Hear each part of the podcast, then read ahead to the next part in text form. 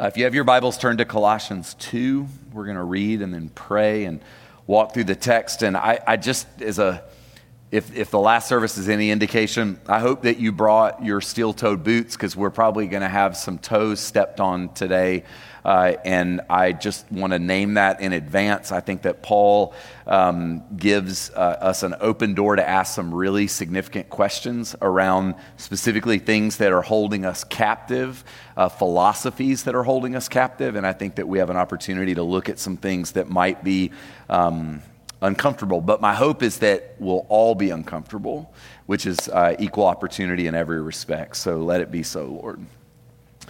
As you therefore have received Christ Jesus the Lord, continue to live your lives in him, rooted and built up in him and established in the faith, just as you were taught, abounding in thanksgiving. See to it that no one takes you captive through philosophy and empty deceit, according to human tradition, according to the elemental spirits of the universe, and not according to Christ. For in him the whole fullness of the deity dwells bodily, and you have come to fullness in him, who is the head of every ruler and authority. In him you were circumcised with a spiritual circumcision by putting off the body of the flesh and the circumcision of Christ. When you were buried with him in baptism, you were also raised with him through faith in the power of God who raised him from the dead. And when you were dead in trespasses and the uncircumcision of your flesh, God made you alive together with him when he forgave us all our trespasses, erasing the record that stood against us with its legal demands. He set this aside, nailing it to the cross. He disarmed the rulers and authorities and made a public example of them, triumphing over them in it. This is the word of the Lord. Father, we thank you for the Bible. We thank you, Holy Spirit, for your words. Uh, to and through our brother Paul to the church in Colossae. We pray that you would help us to hear these words as being for us, and we pray that you would give us the courage to think about them rather than simply take them at face value and keep them at arm's length. In Jesus' name we pray. Amen. So, last week we started this study in the book of Colossians, and I think that this uh, text needs a fresh reading in our day and age.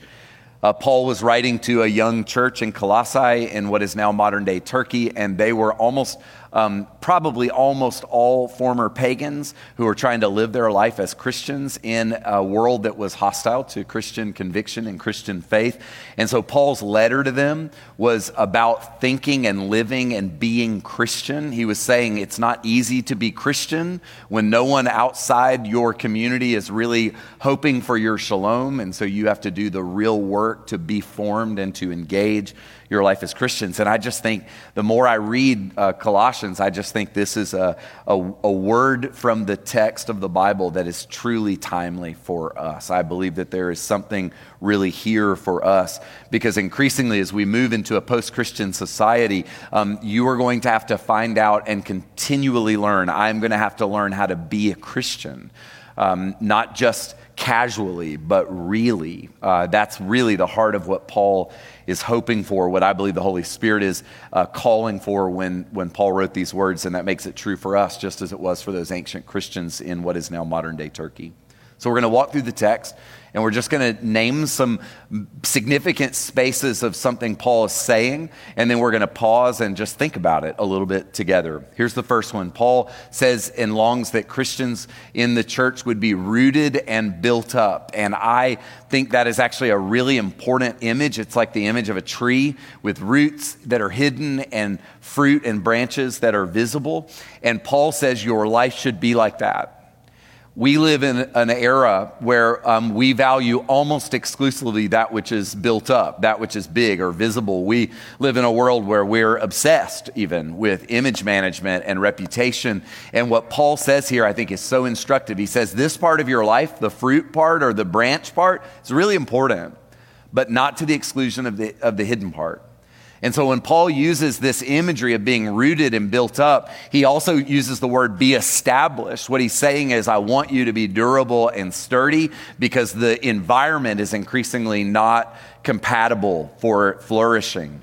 Uh, I don't know what's happened in Georgia, but it's like we live um, It's raining every day. It's like we live at the beach, but without the beach. It feels horrible. It's like hot and wet. And we're having trees in our neighborhood are just falling left and right because the ground is so soft. It's like the, the ground is so wet, and, and specifically pine trees just don't know what to do with super, super, super wet ground because their, their root systems are shallow.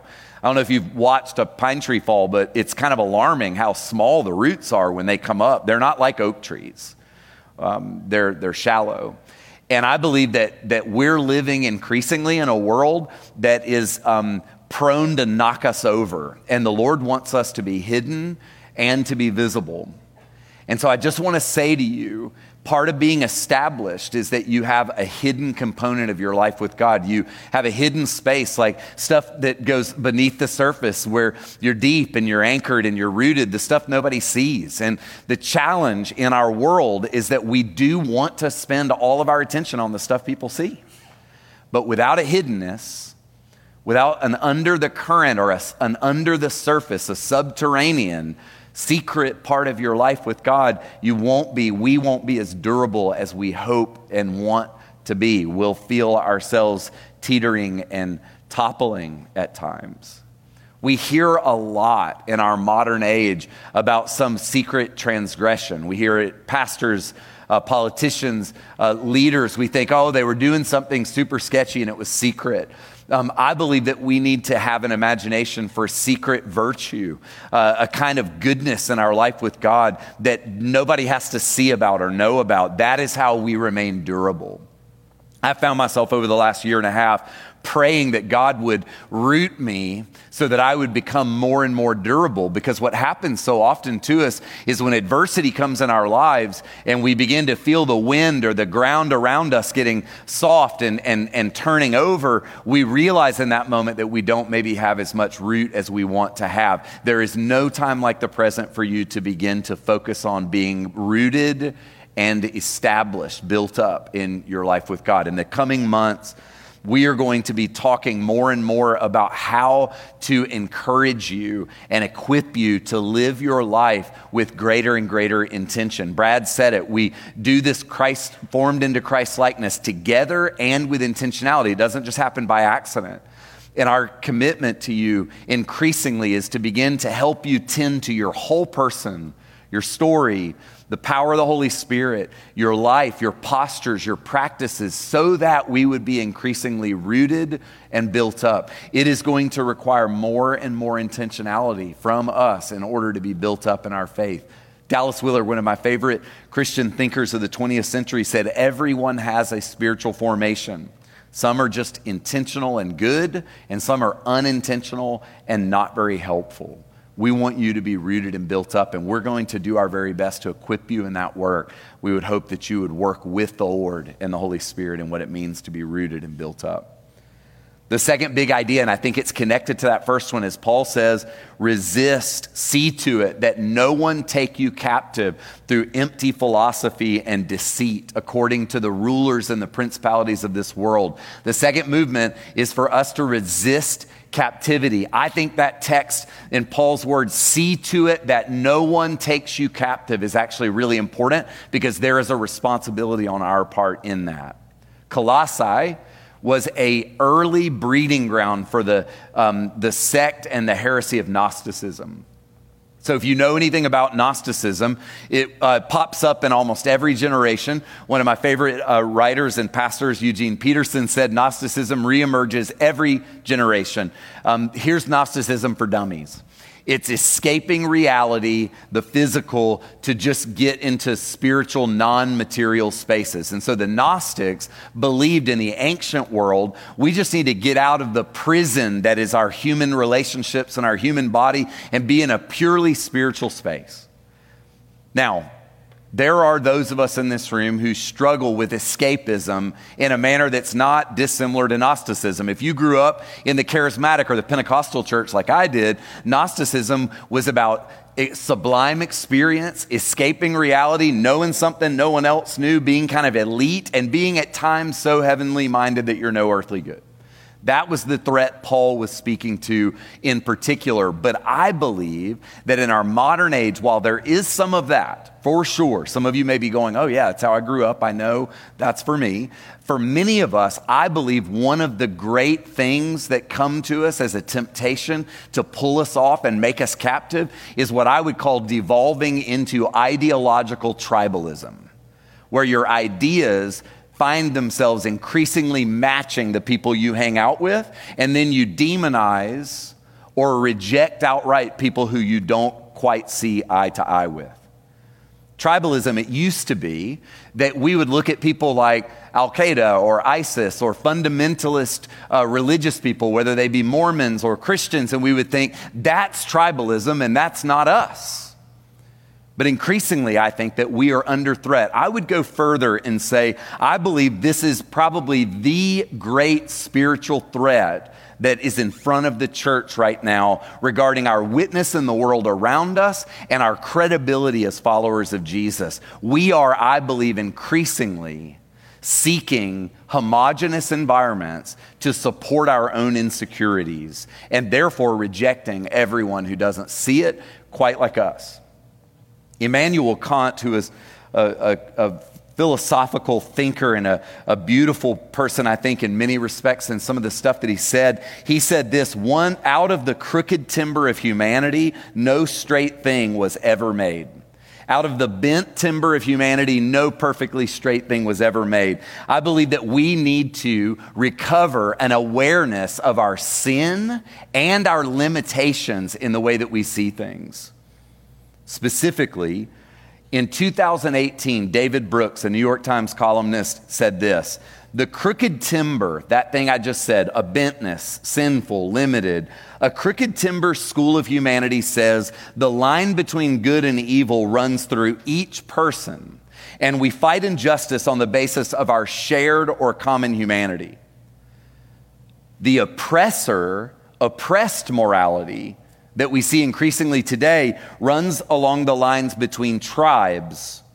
And that makes it easy to feel good about yourself, but it makes you very hard to live with. Now, if Brooks said in 2018 that when we don't see the line growing between us, but we see it between us, the good guys, and those, the bad guys, that it makes us hard to live with, what on earth would we be saying and should we be saying in 2022?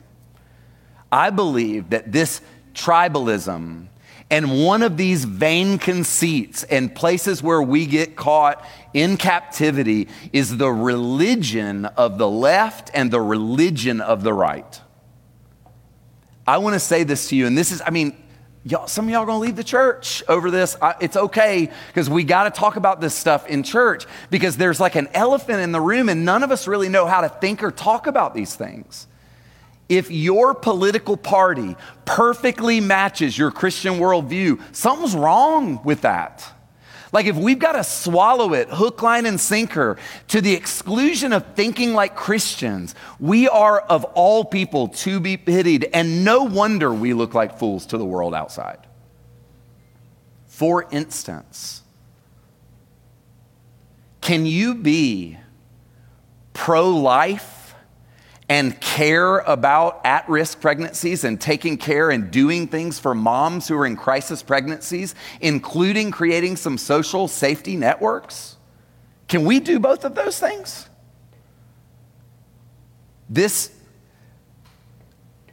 Roe v. Wade ruling has come up in the church, and y'all, it is so painful when to align with an ideology, we have to actually move against things that I believe are instinctual and intuitive Christian convictions. Y'all, we need to be people who believe that the life of an unborn child should be defended and protected. And we also need to believe that being people of life doesn't end on the birthing table. These things I don't believe should be mutually exclusive. And yet we live in a world where we feel like we've got to choose one or the other. I would just say what Paul is saying here is that we need to learn how to think like Christians. We need to learn how to be Christian, not Republican or Democrat, not whatever your preference in terms of a philosophical ideology for what you do in this area or that area. Our allegiance to Jesus should make us step back and probably not buy a party line, hook, line, and sinker. Y'all, I don't think it should be that way. I am pro life. And I am a person who is increasingly committed to allowing and even desiring that my tax dollars and my volunteer life go to things that would support systems that would care for people who otherwise would be at risk. We got to take care of what it means to be Christian. And I don't believe that we've done a great job. I don't believe that we have learned how to think about and talk about things that really, really matter. An Atlanta lawyer and activist, Justin Giboney, I, I think I have a crush on, on Justin. Um, he founded the AND campaign. He said, Our conviction to help suffering women and children should match our convictions regarding the unborn. And I just want to say, yes. Do I know how that works? No. Do I think that we have to start with belief and conviction and then work toward a reality that is reflective of the kingdom of God? Yes. And if we're going to be the kind of people who are going to reject others, y'all, I don't sit for caricature artists because I know what they're going to do to me. Forehead's getting bigger. My nose is kind of big, you know. I don't, you know, pretty skinny legs. Like, I know what they're going to do. They're going to take your most vulnerable feature and blow it up beyond all proportion. And as long as you do that, you never have to take another person seriously. If you're a Republican in this room, can you acknowledge that there are some gaps in your party platform? And that the Democrats may have something to say about some of it. If you're a Democrat today, can you acknowledge that there are some gaps in your party platform? That those things, these two parties are not synonymous with the kingdom of God. They are just not. They're made of crooked timber. And yet God says, I want you to be rooted and built up, and I want you to reject everything that is not Christian. And this should make us a little bit peculiar. Like, if you don't have people thinking, man, she is marching to the beat of a drummer that makes me feel a little uncomfortable, I don't really know how to nail her down, then you're probably not leaning into your identity as a kingdom person to the extent that you could. We should make people feel a little bit uncomfortable because they may not know where we're headed with something. I don't mean be weird for the sake of being weird. I just mean like you should be somewhat unpredictable relative to party lines. You should. And I would submit, at the risk of offending you, that if you can't consider that, I believe you're probably being held captive by a vain ideology. So just hold it. Just, it's not me. I mean, just, just think about that. The next thing Paul talks about, and there's no coincidence here, are baptism and circumcision. What he's saying here is both baptism and circumcision marked Christians and Jews as belonging to a new family what he's saying is, you must be, we must be marked as belonging to a new family. You will never, ever, ever, if you belong to Jesus, totally fit in with all the other families. You just won't. And our, sometimes our desire to be included and accepted and to find uh, support and solidarity means that we forfeit the job that we all have to think like Christians, to step into these spaces and go, wait a minute. Jesus is saying something bigger than what they're saying or what they're saying. Will we have the courage to do that? And I think if we're only half in, we will not have the courage to do it. If we're not serious about this, it'll just cost us too much. When Jews and Christians were baptized, when they were circumcised, they were told this marks you to belong to a new family, and implicitly, it means you don't belong to all these other families. What Paul is saying here about vain ideology, about all the competing loyalties, about all these things, he's saying you don't belong to that family. You belong to a new family. And I believe that this needs a fresh hearing for us. This idea of baptism, the word in the Greek language for baptize, baptizo, means to fundamentally change. It was used in cooking when they would uh, pickle vegetables, they were baptizo, they were baptized. It was used when fabrics would be dyed, like permanently change culture. There was another word in the Greek language, bapto, which just meant dip. Get it wet, wash it off. We need to be baptizoed, not baptoed. God wants to change us from the inside out. He wants us to start thinking like Christians in new ways. He wants you to be willing to challenge old belief systems that may not be very Christian so that you begin to think like a Christian and be an increasingly peculiar person to those around you. As we move into post Christendom, being Christian is going to increasingly not be cool or easy or fall along party lines. We're going to have to start thinking like a Christian and be marked by a new family. I believe that this new family is actually calling for us to belong in a way that God will get glory and do really good things because we'll all of a sudden be thoughtful in ways that maybe we haven't been. I've never asked a fish, but I don't think they know they're wet. I don't know that we know how wet we are. I think we just swim in these waters and we stop asking the question what is the Lord asking me to do? How is the Lord asking me to engage? What does it mean to be Christian right now? What does it mean for us to be Christian as we think about the issues facing our world? You can do better than being a Republican or a Democrat in the way your Christian worldview is shaped. You can do better than that. Be a Republican or a Democrat, but don't confuse it with Christianity. Don't confuse it with your worldview. Please don't. I think it's insulting to the God of the universe.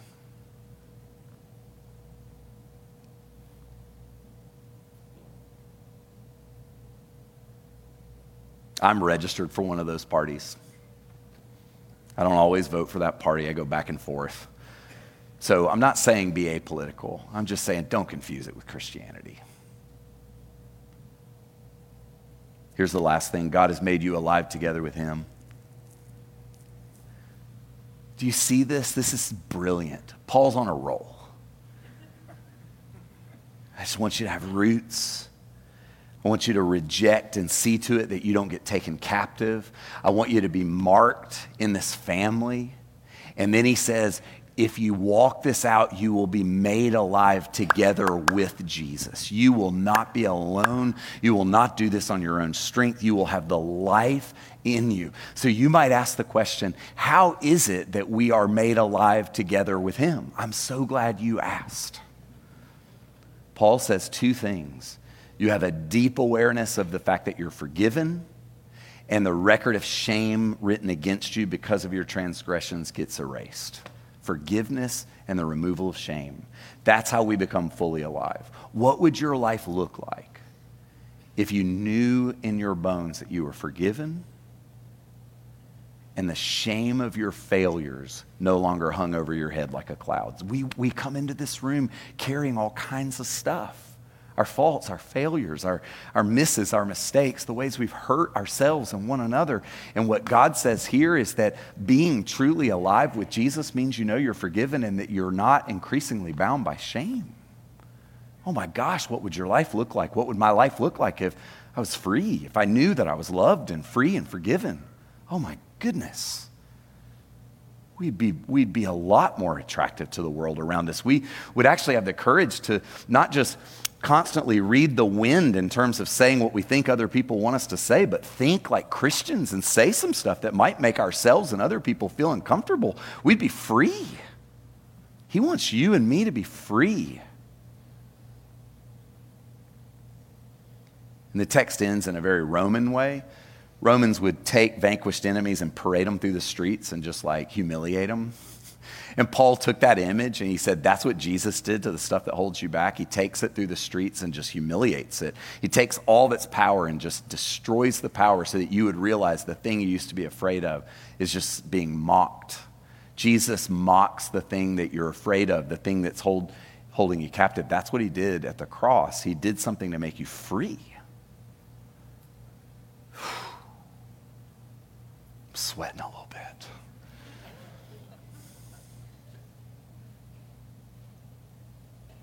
We're going to be still now. And I'm going to ask you to consider something maybe that's hard to consider. I'm going to ask you to spend a few moments reflecting on where God is inviting you to resist captivity.